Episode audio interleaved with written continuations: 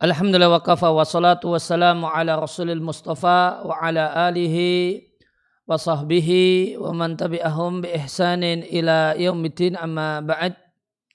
Kaum muslimin dan muslimah rahimani wa rahimakumullah, kembali kita lanjutkan membaca dan mentelaah buku Kaifa Turabbi Abna'aka. Kita masih membahas tentang bahwasanya anak-anak itu tidak bisa diam, suka bergerak, tidak bisa diam lama di satu tempat. Jadi kemudian ini beberapa uh, kekhasan uh, anak-anak. Yang pertama adalah ya, banyak gerak dan tidak bisa tenang. Kemudian kita lanjutkan dengan kekhasan yang kedua.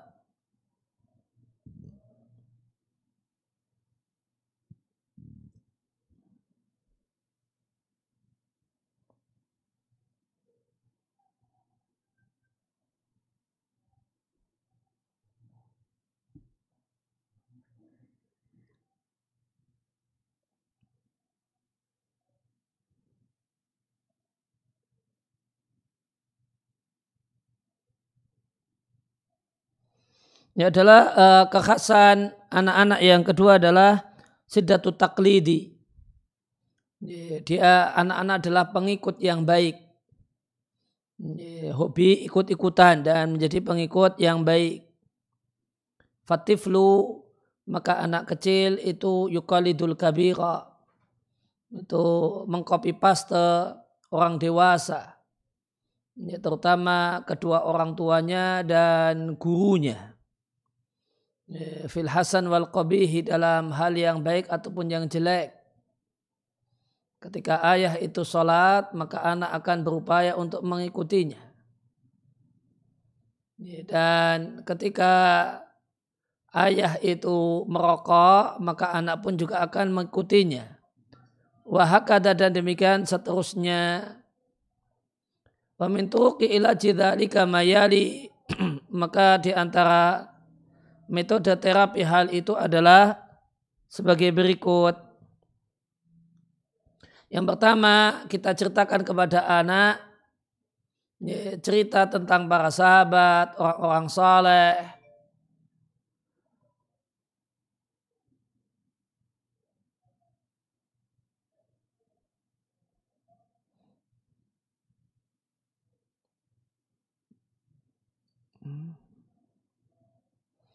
Kita ceritakan kepadanya cerita para sahabat, orang-orang saleh, ulama, dan teladan-teladan yang baik supaya mereka ikuti.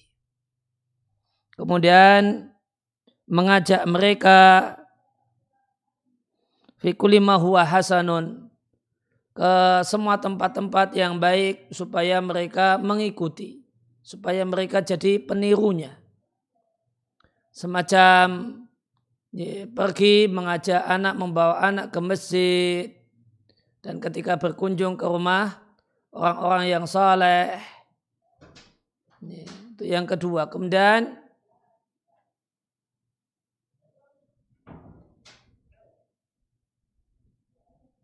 kemudian yang ketiga, upayakan anak ini tidak duduk di depan televisi menonton uh, saksiat, sosok-sosok, tokoh-tokoh mithaliyah, ya, contoh-contoh uh, sosok-sosok idealis wa anifah, namun di, namun uh, keras, supaya uh, anak itu tidak terkena al-ihbat, ya, al-ka, uh, bil-kabdi wal-ihbat.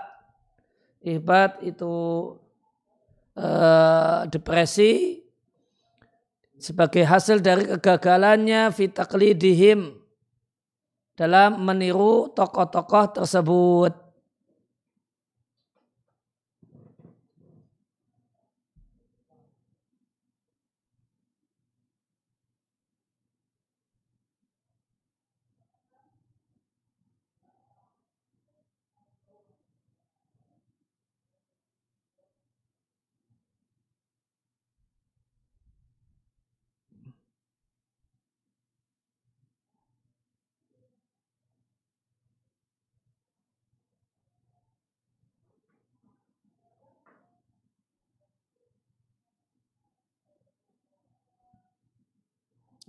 ihbat frustasi.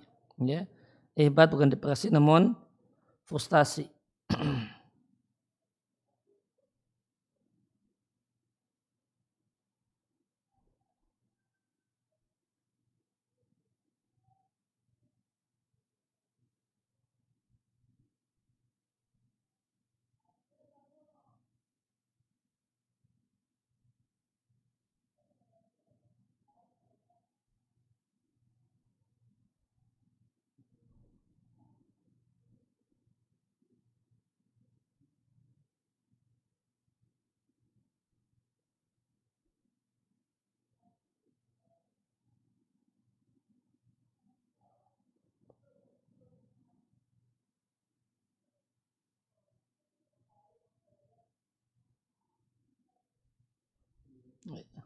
Ya, kabat kabat eh, maknanya eh, emosi yang tertekan.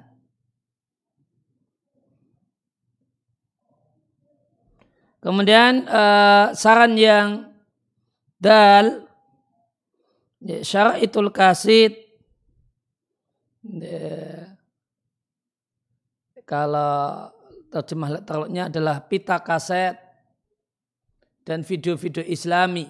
Ya, kalau sekarang ya, uh, ya, ya video-video atau, atau animasi Islami. Alati tahqiq qasasan hadifatan, yang menceritakan kisah-kisah yang uh, ya, memiliki tujuan.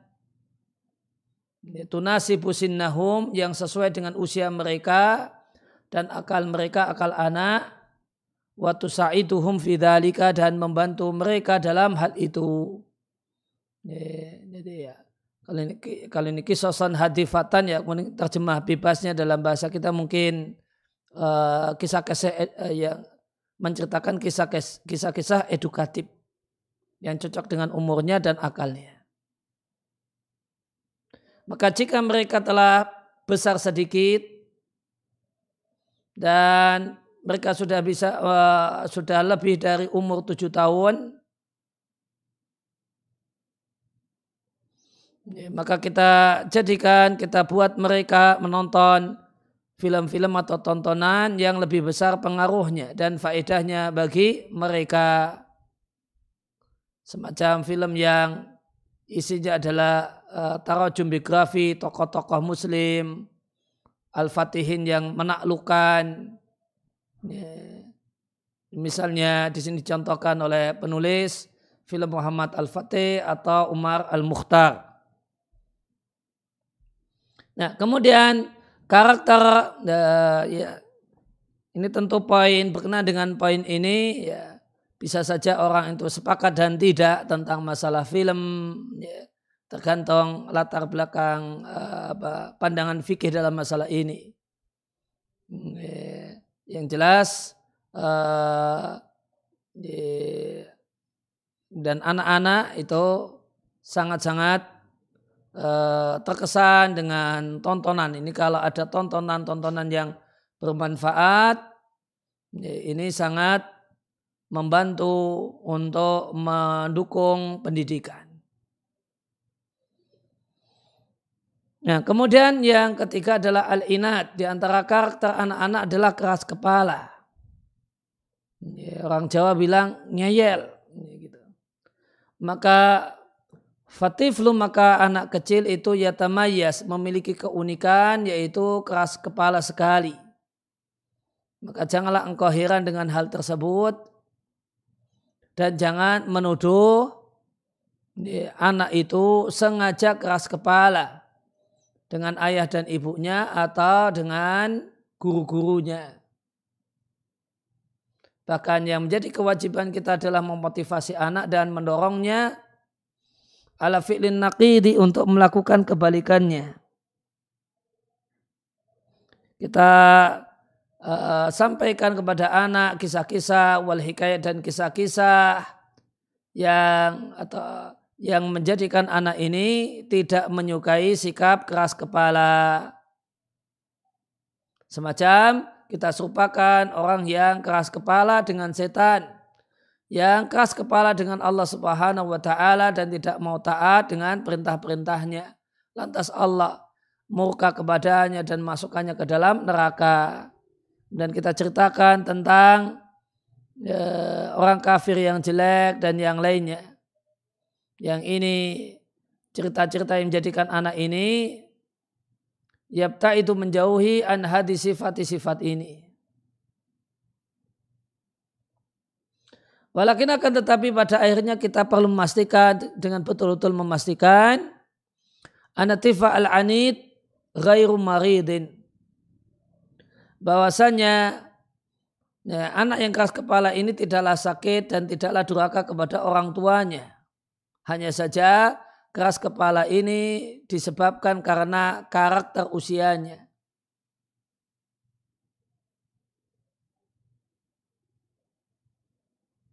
Maka jika anak ini misalnya naik ke, ke tempat tidur dengan kaki yang kotor dan menolak untuk turun atau menolak untuk diminta untuk tidur, wasommama dan uh,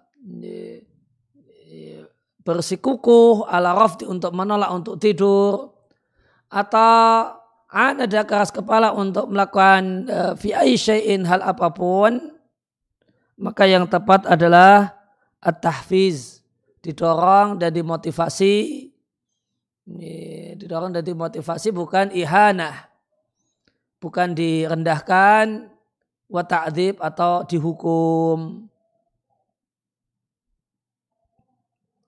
Kemudian karakter khas anak-anak yang keempat adalah ada mutamyiz baina shawabi wal khata'i. Ya, tidak memiliki kemampuan dalam membedakan mana yang benar dan mana yang salah.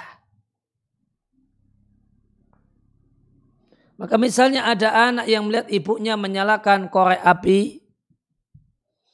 Ya, maka anak pun berupaya untuk mengikuti ibunya. Kemudian dia tersengat api.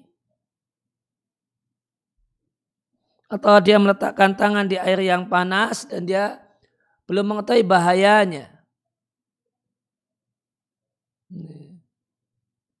Demikian juga atau anak ingin meletakkan tangannya di antara baling-baling kipas angin yang sedang e, berputar atau contoh-contoh yang lainnya yang menunjukkan kalau anak-anak itu belum bisa membedakan antara e, benar dan salah.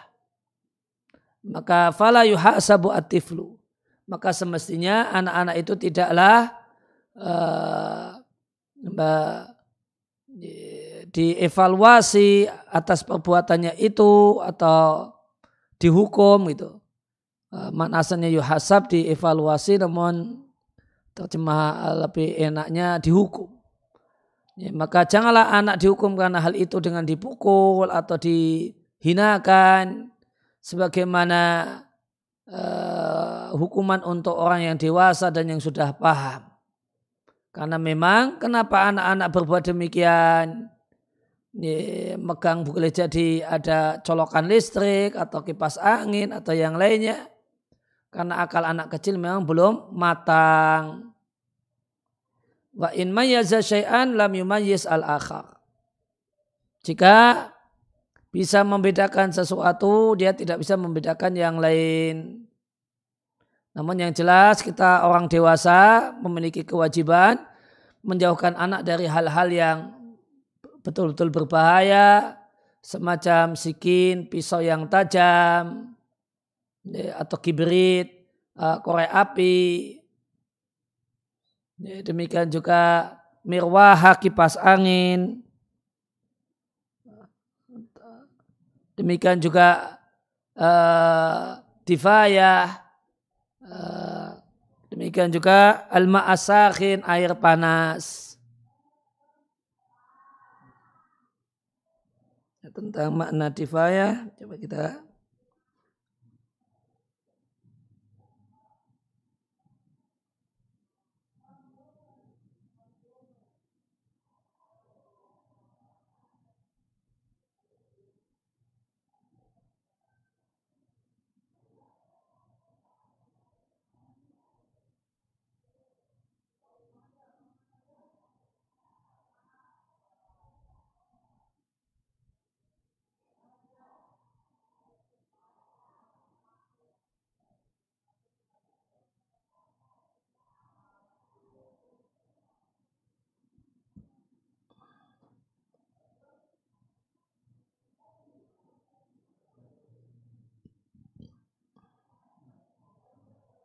Ya, difaya artinya penghangat ruangan.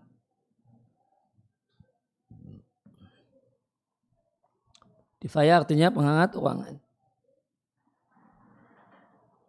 Ya, kemudian yang kelima di antara karakteristik karakter khas atau kondisi khas anak-anak adalah kasratul as'ilati, banyak bertanya. Fawa, maka anak kecil itu bertanya an aisya'in, tentang hal apapun, wa fi ayi waqtin, dan di waktu kapanpun, dan dengan cara kapanpun. Walakin alaina, maka menjadi kewajiban kita orang tua, pendidik, orang dewasa yang ada di sekitar anak ini untuk waspada, jangan membohongi anak. Demikian juga jangan menjawab pertanyaan-pertanyaannya dengan jawaban yang la yahtamilhu aqluhu, tidak bisa dipahami oleh akalnya. Dan tidaklah kita bisa mengendalikan rudud af'al, reaksi ketika uh, indal mufaja'ah, ketika tiba-tiba mendapatkan pertanyaan yang tidak diprediksi dan tidak disangka-sangka. Ya, dan janganlah kita katakan pada anak-anak yang sedang bertanya, anta ma zilta soriron, kamu masih kecil, ya, nanti kalau udah gede nanti akan tahu gitu.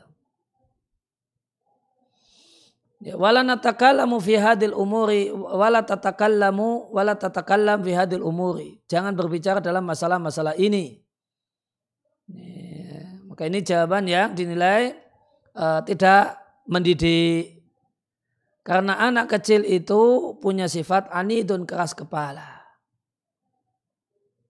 Ya, kalau jawaban tadi, jawaban seperti itu malah akan menambah dia saghofan, ingin lima'rifatil ijabati, mengetahui jawaban pertanyaannya. Sehingga dia akan makin penasaran, sehingga ini akan memaksa dia untuk bertanya pada salah satu eh, kerabatnya, kakaknya atau eh, yang, eh, atau saudaranya. Demikian juga eh, guru pengasuhnya, kalau dia masih di taman pengasuhan, atau guru sekolahnya jika sudah sekolah. Dan terkadang orang dewasa memberikan jawaban pada anak ini jawaban yang keliru. Ternyata jawaban keliru ini nempel di pikirannya. Dan ternyata kemudian kita tidak mampu dan untuk menghapusnya atau meluruskannya dengan mudah. Sehingga kaidah penting dalam hal ini adalah falnaftah kulubana, hendaknya kita buka hati hati-hati kita dan akal kita untuk menerima pertanyaan anak-anak kita sebelum kita menyesal karena menjawabnya asal-asalan, ternyata itu yang nempel, atau tidak menjawab akhirnya, Uh, atau mendoktrinnya untuk tidak bertanya, akhirnya uh, malah merusak rasa ingin tahunya yang ini bermanfaat untuk pengembangan diri dan pengetahuannya.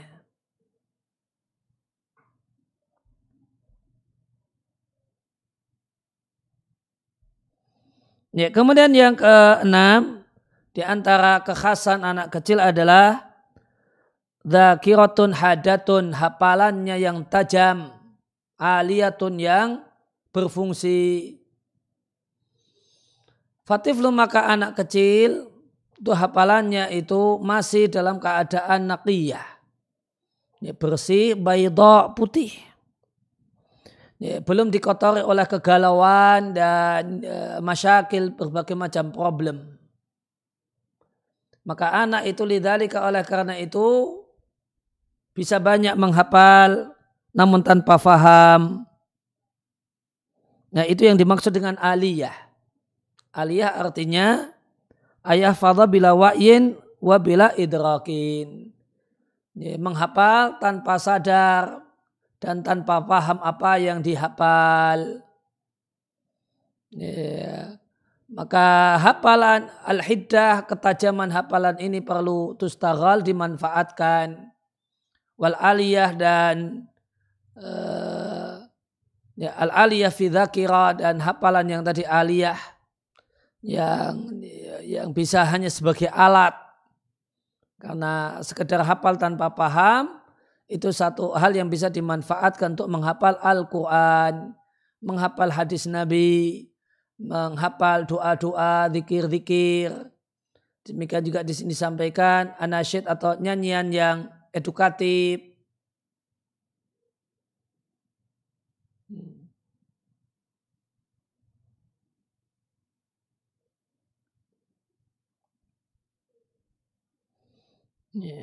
Wafi wafil mudzakarah, demikian juga dimanfaatkan fil mudzakarah untuk berdiskusi, untuk berdialog, atau mudzakar di sini e, mengingatkan hafalan. Wa yas'ubu, dan sulit untuk melupakan apa yang dihafal dalam usia ini nol sampai tujuh tahun. Ya, oleh karena itu jangan salah masukkan T K. Nanti memasukkan ke T K ternyata yang diajari hanya sekedar nyanyi. Tidak ada ngajinya. Padahal ini kondisi yang uh, bagus untuk menghafal. Hafalannya awet. Tidak ya, akan hilang apa yang dihafal di umur ini nol sampai tujuh. Ya, maka semestinya dipakai untuk menghafal ayat Al-Quran, hadis Nabi, doa-doa, zikir-zikir.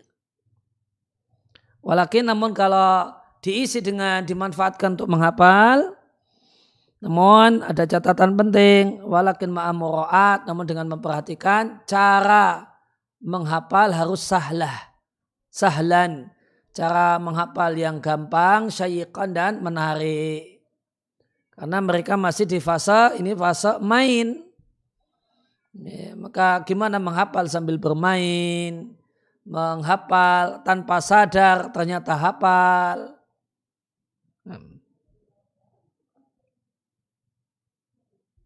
Kemudian yang ketujuh, hubu tasyyi'i, menyukai motivasi.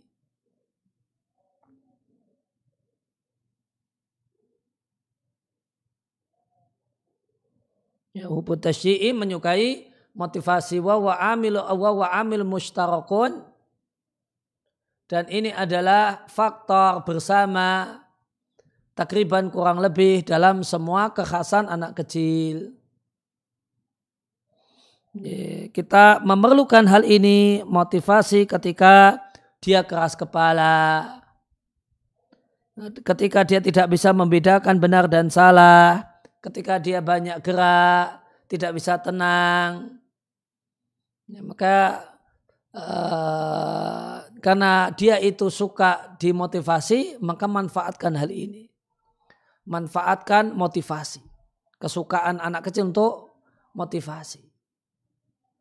Dan menjadi kewajiban kita para pendidik untuk anunawwi', variatif dalam memberikan tasyik motivasi.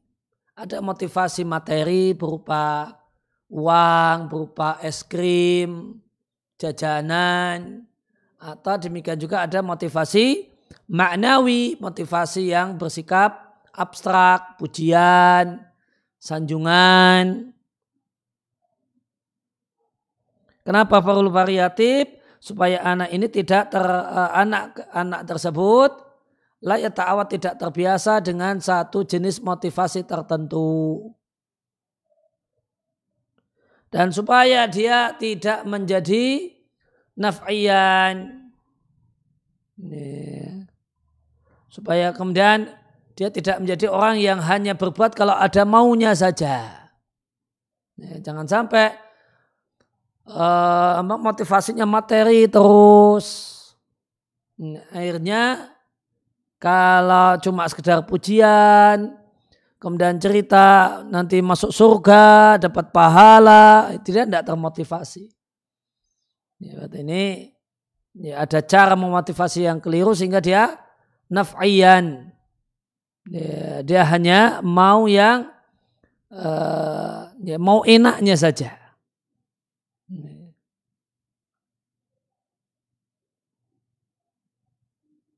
Ya'khudu ala ma ya'malu muqabilan. Nah, ini naf'iyan itu artinya dia hanya mengambil dalam semua yang dia lakukan kalau ada kompensasinya dan hadiahnya. Ya, jangan sampai uh, amba, terlalu overdosis dalam memotivasi, akhirnya mental anak itu mental ini. Hanya mau berbuat apapun kalau ada hadiahnya, ada mukobilnya, kompensasinya. Ini namanya anak tersebut dalam bahasa Arab disebut naf'iyan.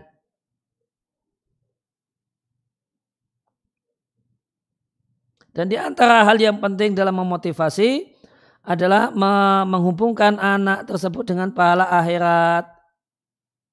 Misal kita katakan kepadanya, Allah yasma'ul kalama,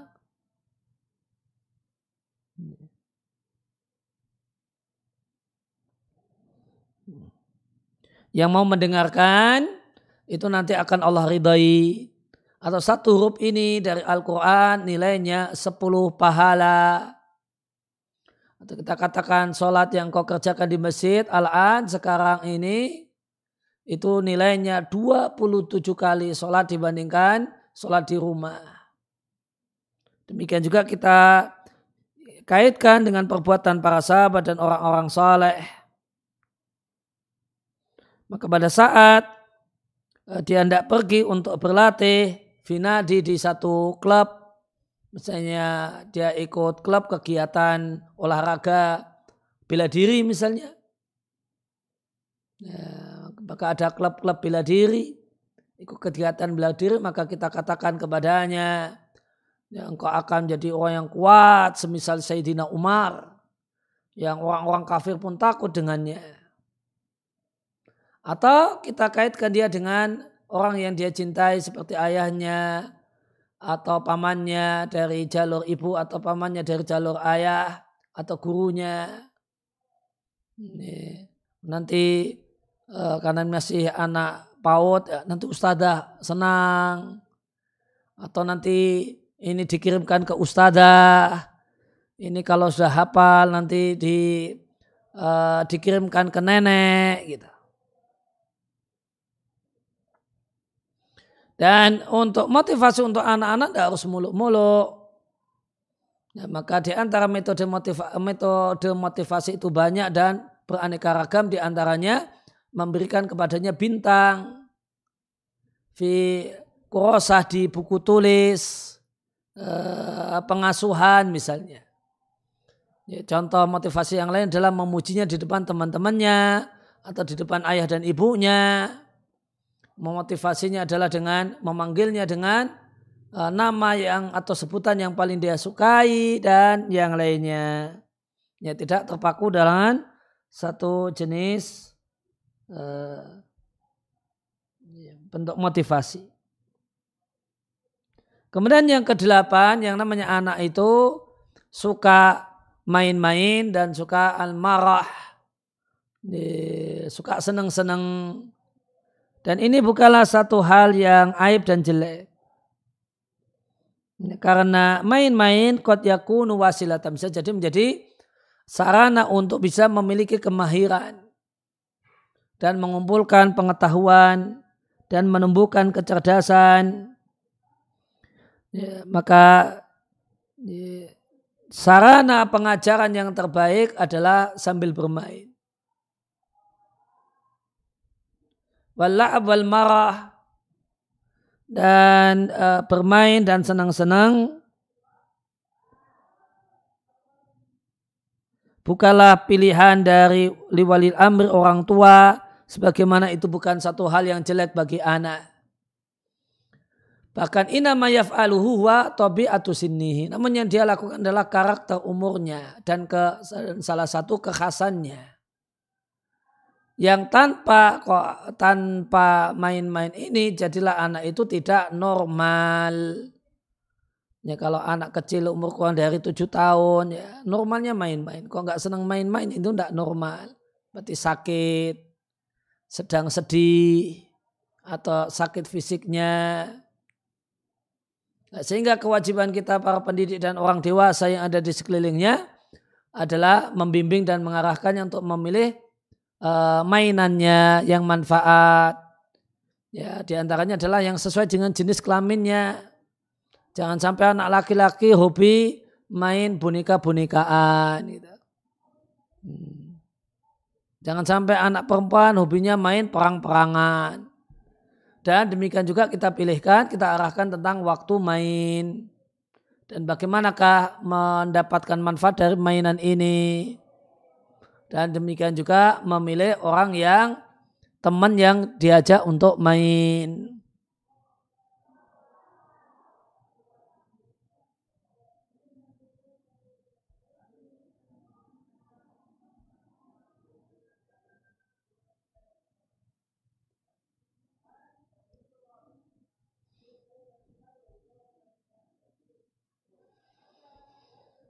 Ya, demikian yang bisa yang uh, di kita baca dan kita kaji kesempatan kali ini. Wassallallahu ala nabiyina Muhammadin wa ala alihi washabihi wasallam wa aqda'ana alhamdulillahi rabbil alamin. Subhanakallahumma wa bihamdika asyhadu an la ilaha illa anta astaghfiruka wa atubu ilaik.